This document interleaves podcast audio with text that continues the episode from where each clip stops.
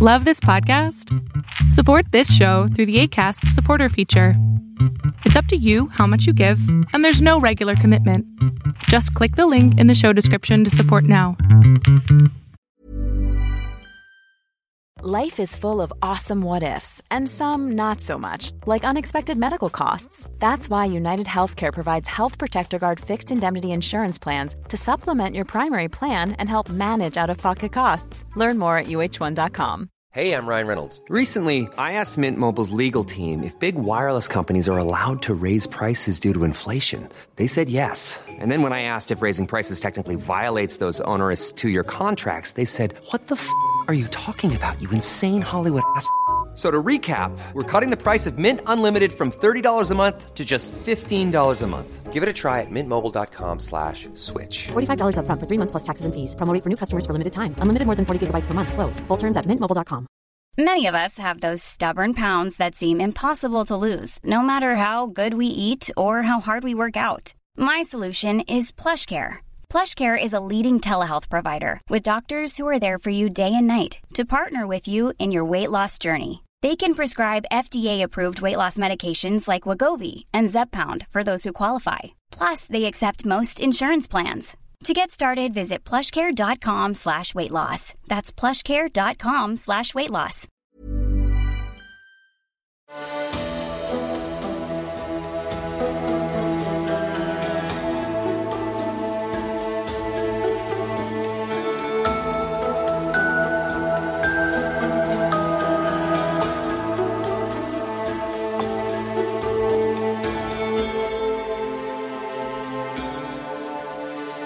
Welcome to the Serial Killer Podcast, the podcast dedicated to serial killers, who they were, what they did, and how. This is part 5 of the Harold Shipman saga. In it, we come close to the end. But before we do so, we need to reach the pinnacle of Dr. Shipman's absolute depravity. Enjoy. This episode, like all other sagas told by me, would not be possible without my loyal Patreones. They are Lisbeth, Cassandra, Russell, Lisa, Cody, Kathy, James, Corbin, Kylie, Meow, Sabina, Val, Madeline, Craig, Emily, Missy, Jonathan, Lance, Susanna, the Dougletons, Jennifer, Lunavar, D-Mac, Cheryl, and Richard. You are truly the backbone of the Serial Killer Podcast, and without you, there would be no show. Thank you. I am forever grateful for my elite TSK Producers Club, and I want to show you that your patronage is not given in vain. All TSK episodes will be available 100% ad free to my TSK Producers Club on patreon.com slash the serial killer podcast. No generic ads, no ad reads, no jingles. I promise. And of course, if you wish to donate $15 a month, that's only $7.50 per episode. You are more than welcome to join the ranks of the TSK Producers Club too. So don't miss out and join now.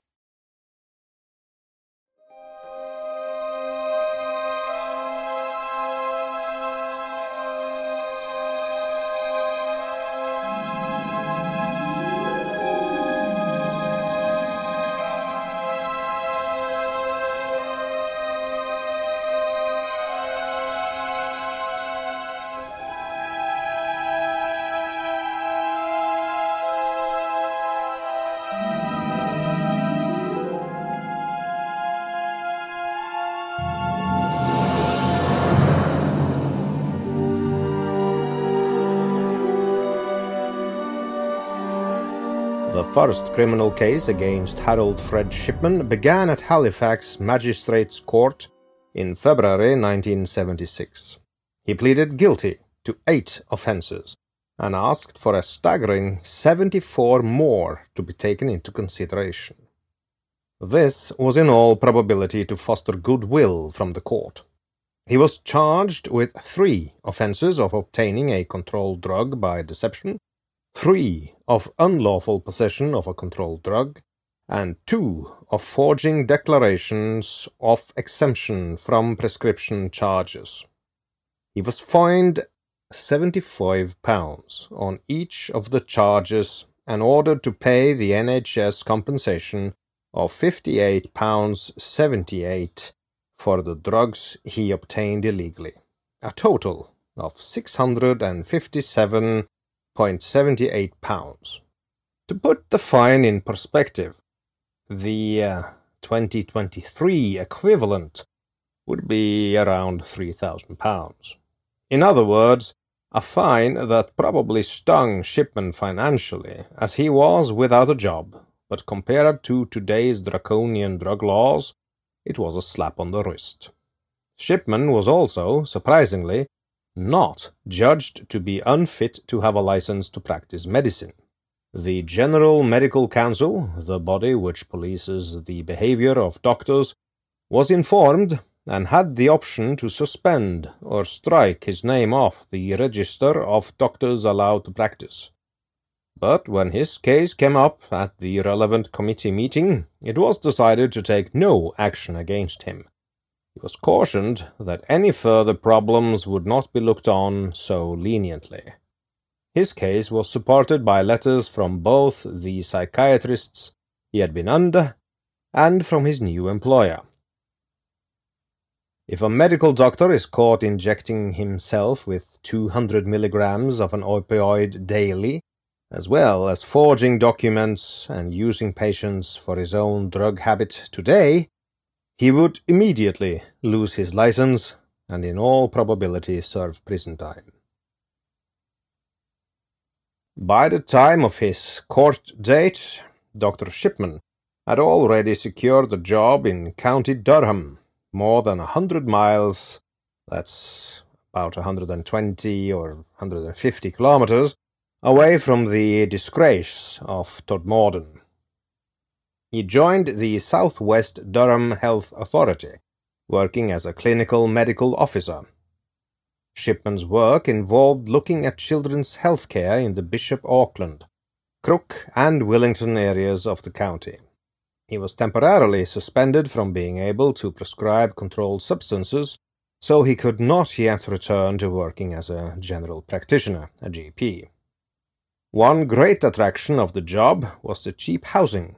The family were given a home in Newton Aycliffe, eight miles, that's about twelve kilometers, north of Darlington.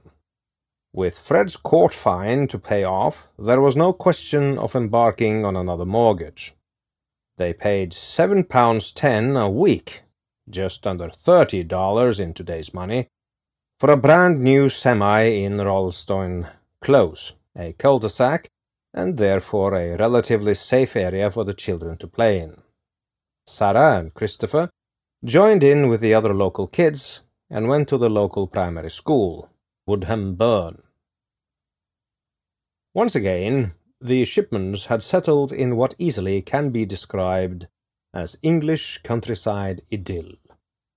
However, the Shipmans spent only eighteen months in Newton Aycliffe, and authorities does not suspect any foul play from Dr. Shipman in the northeast, probably because he had no access to controlled drugs.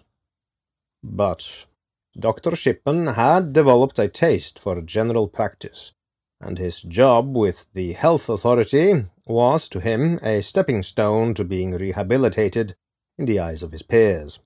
He wanted to be a GP again. And before too long, a job advertisement in the British Medical Journal caught his eye.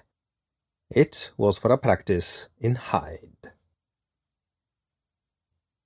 Hyde clings to the eastern edge of the Greater Manchester sprawl, just a kilometre or three Beyond it is the majestic Peak District, an outstandingly beautiful area of dark peat and white limestone, wild and lonely despite its position wedged between industrial Yorkshire and industrial Lancashire.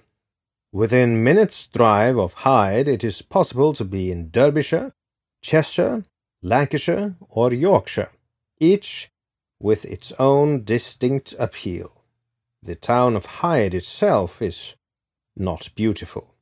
It isn't one of the pretty stone towns of the Peak District. Architecturally and historically, it turns towards Manchester, to the rapid industrial expansion of the eighteenth and nineteenth centuries. The town hall in the centre of Hyde is a large, ornate, red brick Victorian building. Many much larger towns cannot boast such an imposing, solid focal point. The library is in similar style. Hyde, these self-important buildings proudly boast, was once successful and wealthy, a mill town made rich in the boom years of the Industrial Revolution. Today, the town of Hyde bears the mark of a town that no longer basks in the golden light of industrial success. Near town centre, two large high-rises, built in the 60s or 70s, rise in glaring contrast to the Victorian houses surrounding them. Rather bleak warehouses dot the edge of town. If you, dear listener, have seen the fantastic British comedy TV series The Office, not the American version, Hyde reminds me a bit of the town of Slough depicted in the show. Nondescript, middle of the road, an everyman kind of place. Perfect in the eyes of Dr. Shipman. Dr. Shipman arrived in Hyde in 1977 to join the Donnybrook practice. One of the seven doctors at Donnybrook, Dr. John Bennett, was retiring, and the remaining team advertised in the British Medical Journal for a replacement. Fred was one of several applicants, all of whom were interviewed. During the interview, Shipman was upfront about his drug habit. He insisted he was sober, and he asked the panel interviewing him to trust him on that. The doctors at Donnybrook took a liking to Dr. Shipman. Shipman gave the doctors who interviewed him the name of one of the psychiatrists who had treated him for his drug addiction, and a phone call was later made. It was a reassuring result. The psychiatrist said that Shipman was not suffering from any mental problems which would interfere with his work as a GP. Calls to the Home Office and the GMC were also reassuring. There were no restrictions in force that would affect him prescribing controlled drugs. With these checks in place, he was offered the job with a six-month trial period and started on the 1st of October 1977. Donnybrook was an unusual practice. It was founded in December 1967 with seven doctors in town who had been split between three different practices, decided to team up in one purpose-built center in the middle of town. The seven had been covering for each other at weekends and evenings for many years, so they were used to working loosely together. When they announced their plans, the other seven doctors in town decided that they too wanted to have better premises. So eventually a large building was erected, split into two halves, with separate entrances, one for Donnybrook and one for what would become known as the Clarendon practice. Dr. Shipman soon proved to be industrious and popular with patients, and before long he had a patient list of 2,300, either the largest or second largest list in the entire clinic. The Shipman family soon moved to their own home in Roe Cross Green, a cul-de-sac in Mottram in Longdendale, an attractive village about fifteen minutes' drive away from the centre of Hyde. The area is leafy, secluded, and the surrounding roads contain plenty of large, expensive detached houses. The Shipman's home, where they moved in in 1979, is not one of these. It is a four-bedroom semi-detached house built in the 1960s and allowed to deteriorate into shabbiness. As with their house in Todmorden, the Shipmans no longer cared about cleanliness and tidiness. Their house was slowly filling up with debris, trash, and filth. It would have cost around £25,000, well within Shipman's mortgage range, but considering his debt to authorities, it was probably the maximum of what he could afford at the time. Having put down roots and being determined to make the best of things, they had two more children. David was born on the 20th of March 1979, and three years later, on the 5th of April 1982, Sam followed. At work, Dr. Shipman was popular with the patients, but feared by the staff. He treated everyone he thought of as beneath him with arrogance, contempt, and often outright hostility. He had a need to prove his superiority, especially after being humiliated by the drug charges, and it was especially the clinic manager who felt his rage. She was a professional whom the other doctors appreciated and respected. She ran the clinic well and had no complaints against her before the arrival of Dr. Shipman. For some reason, no one has figured out why, he took an instant dislike to her. Probably it was something she said, a small comment no one paid attention to, but that to him became all important. In any case, it got so far that he refused to speak with her and forbade her to speak to him. He ordered that communication from her to him was to be delivered in writing. In partner meetings, where all the doctors of the clinic gathered, Shipman always called for her to be fired. He did not have any proof of wrongdoing on her part, and luckily for her, all the other doctors liked her and protected her from losing her job.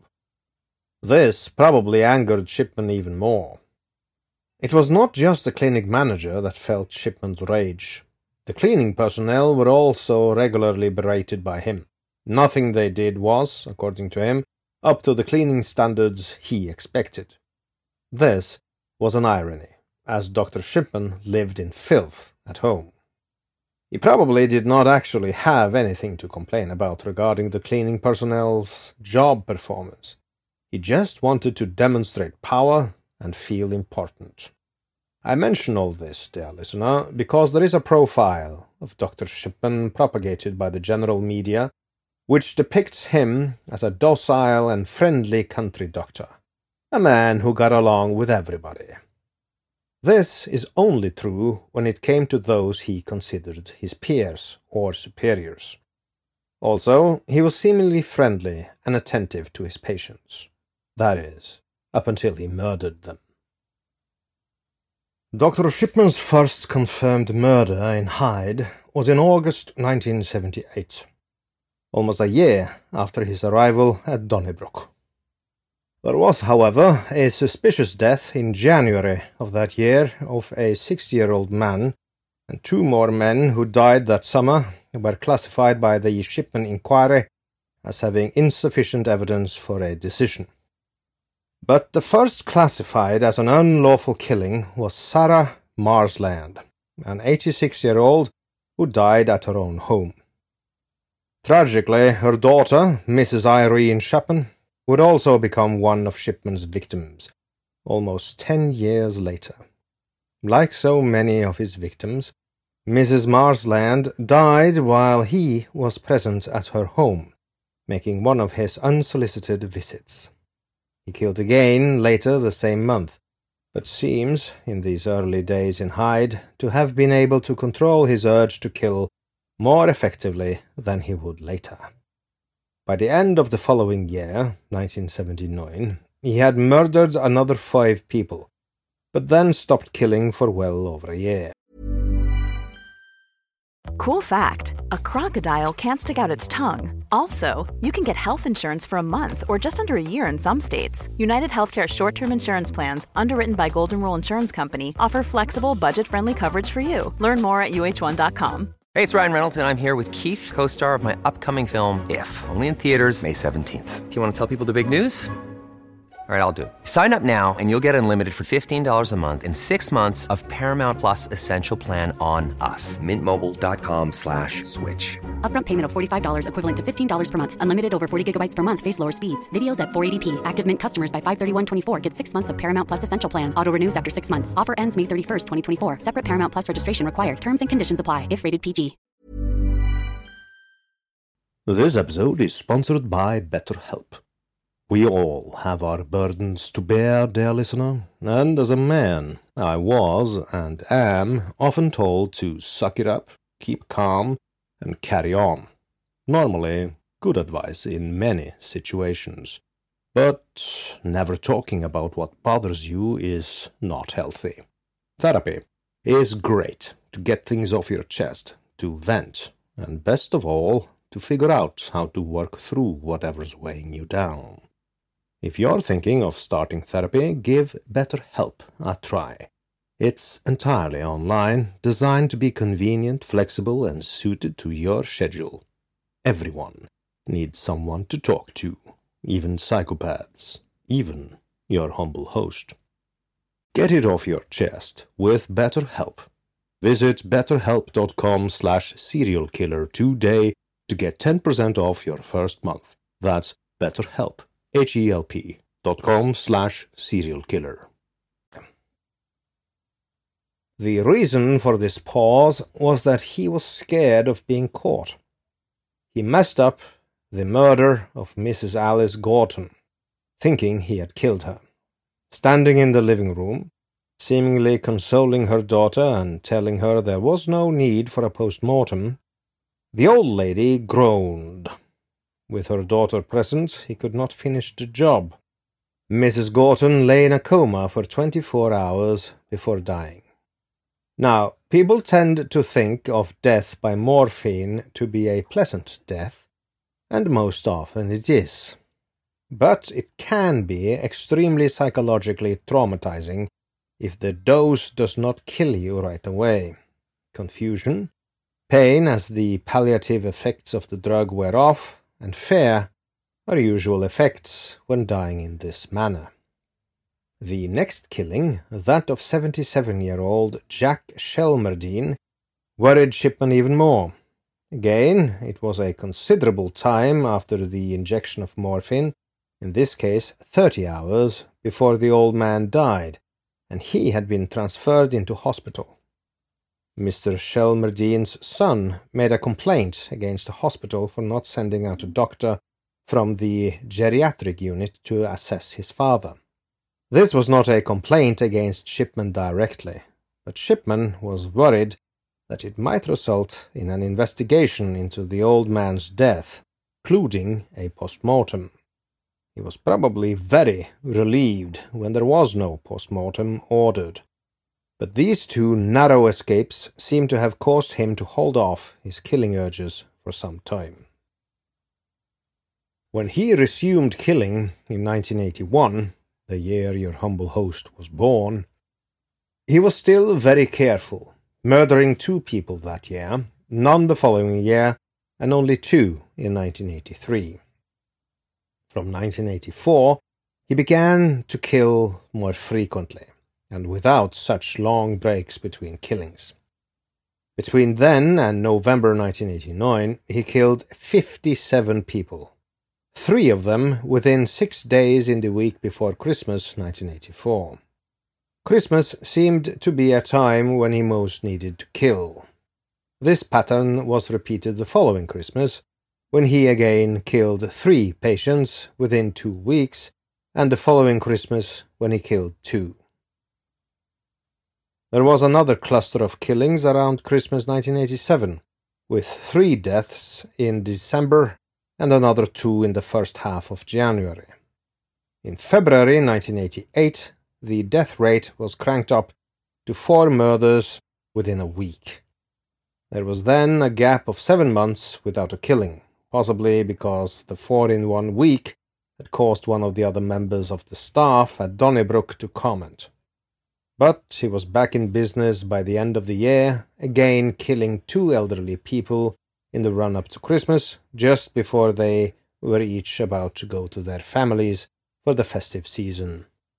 In 1989, he killed 12 patients. For the first time, he killed a patient in his own examination room. It is most unusual for a patient to die while at a GP's surgery, although obviously there are occasions when it happens. As it only happened once during Shipman's years at Donnybrook, there would be no reason for any of the other medical staff to be suspicious.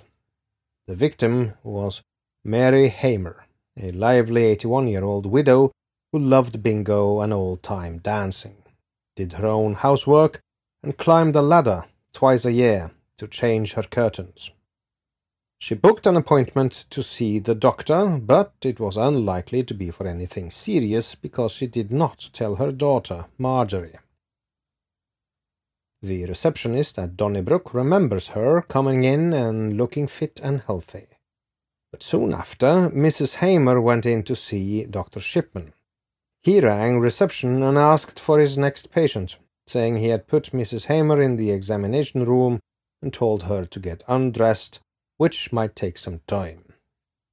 He calmly spent half an hour seeing two or three other patients before calling the receptionist to say that he thought Mrs. Hamer was dead.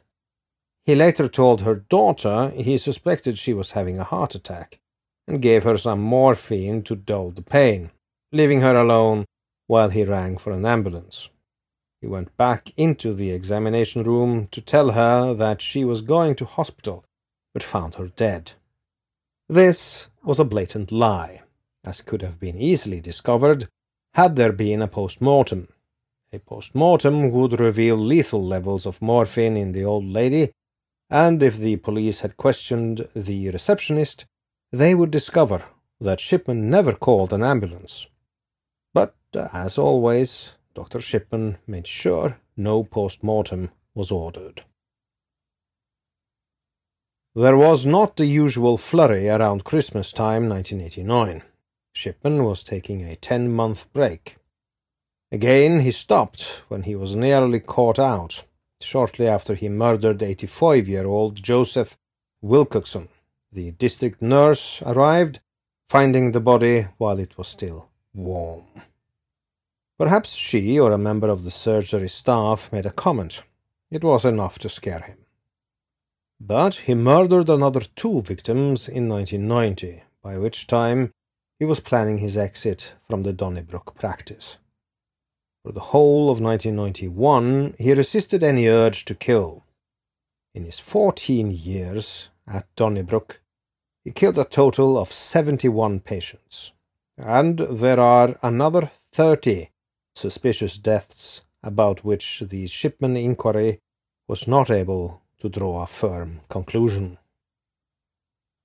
The Donnybrook practice functioned efficiently and well according to an agreement drawn up by the original seven doctors with the help of their accountants.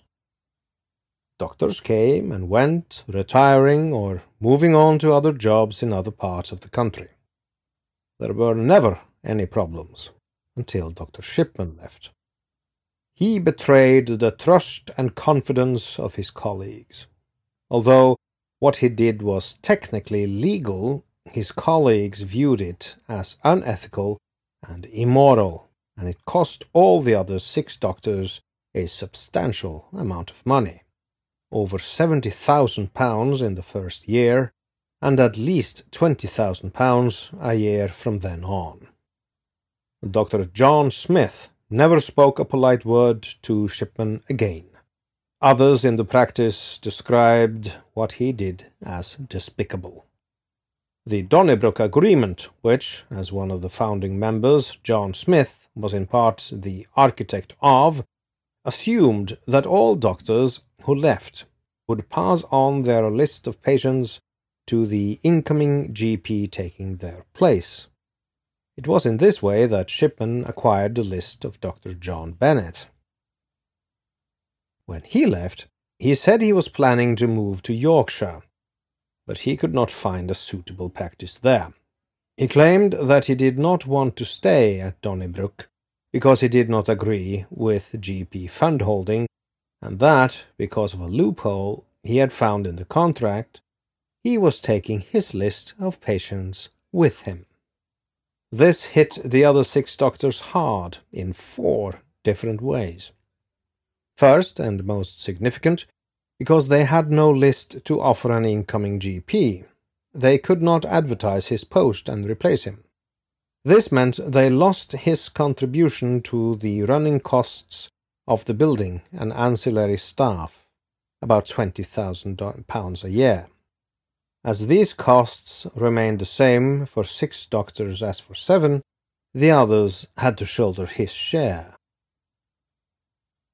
Second, they had to buy out his share of the building for £23,000. They did this with a bank loan, which, ironically, they finished paying about three months after his arrest. Third, they had to pay Shipman's tax bill of almost £30,000, because in those days, 1992, tax was paid on the previous year's profits, and as Donnybrook was run as a company, Shipman's tax was computed in with everybody else's. The Company accountants approached him after he had left to pay his share of the joint bill, but he refused.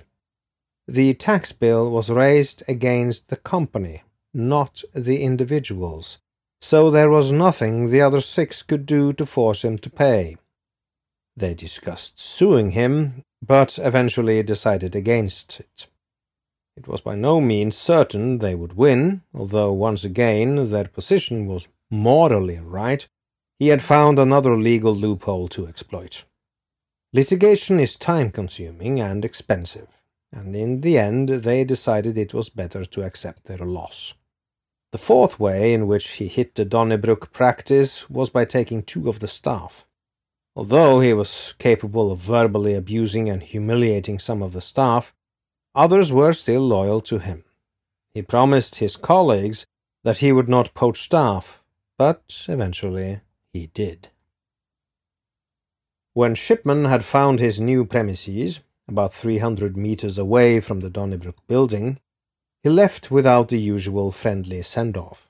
You, dear listener, have probably experienced this if you have ever worked at an office. There's cake, maybe some soda, and the boss or a close colleague holds a cringy speech. None of this was the case with Shipman. He just packed his things and left. His relationship with his former partners was hardly warm.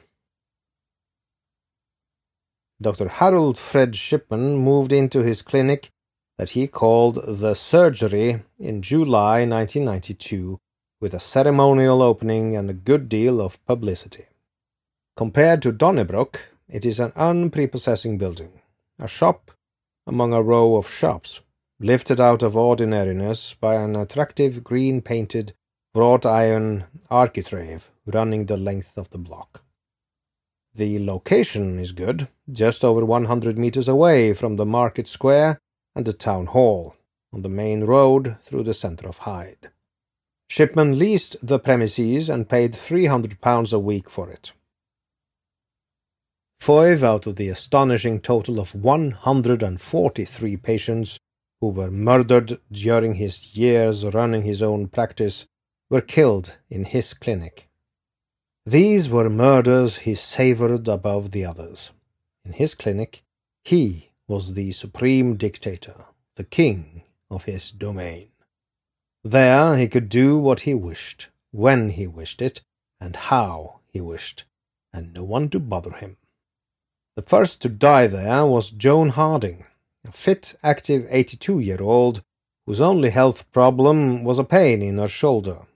Her friend, was waiting outside in her car, was told by the staff that Joan died while she was having her blood pressure taken. Friends wondered at the time why there was no attempt to resuscitate her, but they accepted it when the doctor said she had a massive heart attack, which could have happened at any time. Bertha Moss, known as Betty, was the next patient to be murdered on his own premises. She was only 68 when she died and went to the doctors to have a heart checkup. She met her sister in law at a market on the day she died and looked a bit off colour, but there were no real worries about her health. Three months later, another old lady went to see the doctor she trusted and liked, and she too never made the journey home from 21 Market Street. Dora Ashton was 87, but fit enough to walk the half mile to the surgery. She was taking tablets for a heart condition, so her family accepted it when they were told by Shipman she had had a stroke. Eight months later, Edith Brady called in for her regular three monthly vitamin B12 injection for pernicious anemia.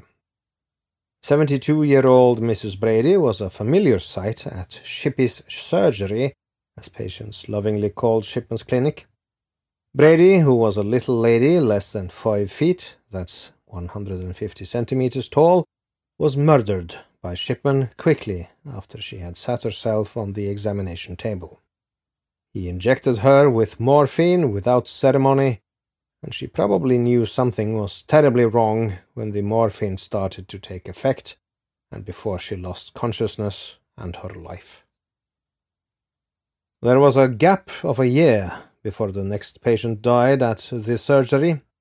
Perhaps Shipman was worried that his staff or other doctors in the area would be suspicious of so many deaths on the premises.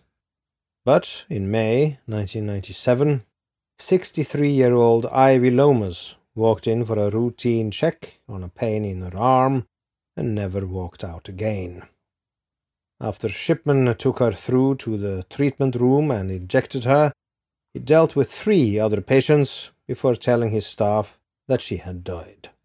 He told different stories to different members of his staff and to the policeman, Sergeant Philip Reed, who was called when the receptionist could not track down any of Mrs. Lomas's family. When Sergeant Reed was puzzled that he had not tried to resuscitate her, Shipman said, and I quote, This lady was beyond resuscitation. She was quite clearly dead. End quote. And with that, we come to the end of part six in this sojourn into the life and crimes of Dr. Harold Shipman. I hope you enjoyed listening to me telling it to you. Next episode, we'll see the end of his saga. So, as they say in the land of radio, stay tuned. What follows is a message to my dear Norwegian listeners in Norwegian. Jeg minner om at min norskspråklige podkast Seriemorderpodden er tilgjengelig å lytte til både på Spotify, Apple Podcasts og alle andre steder du hører på podkast. Så som de sier i Radioland, følg med.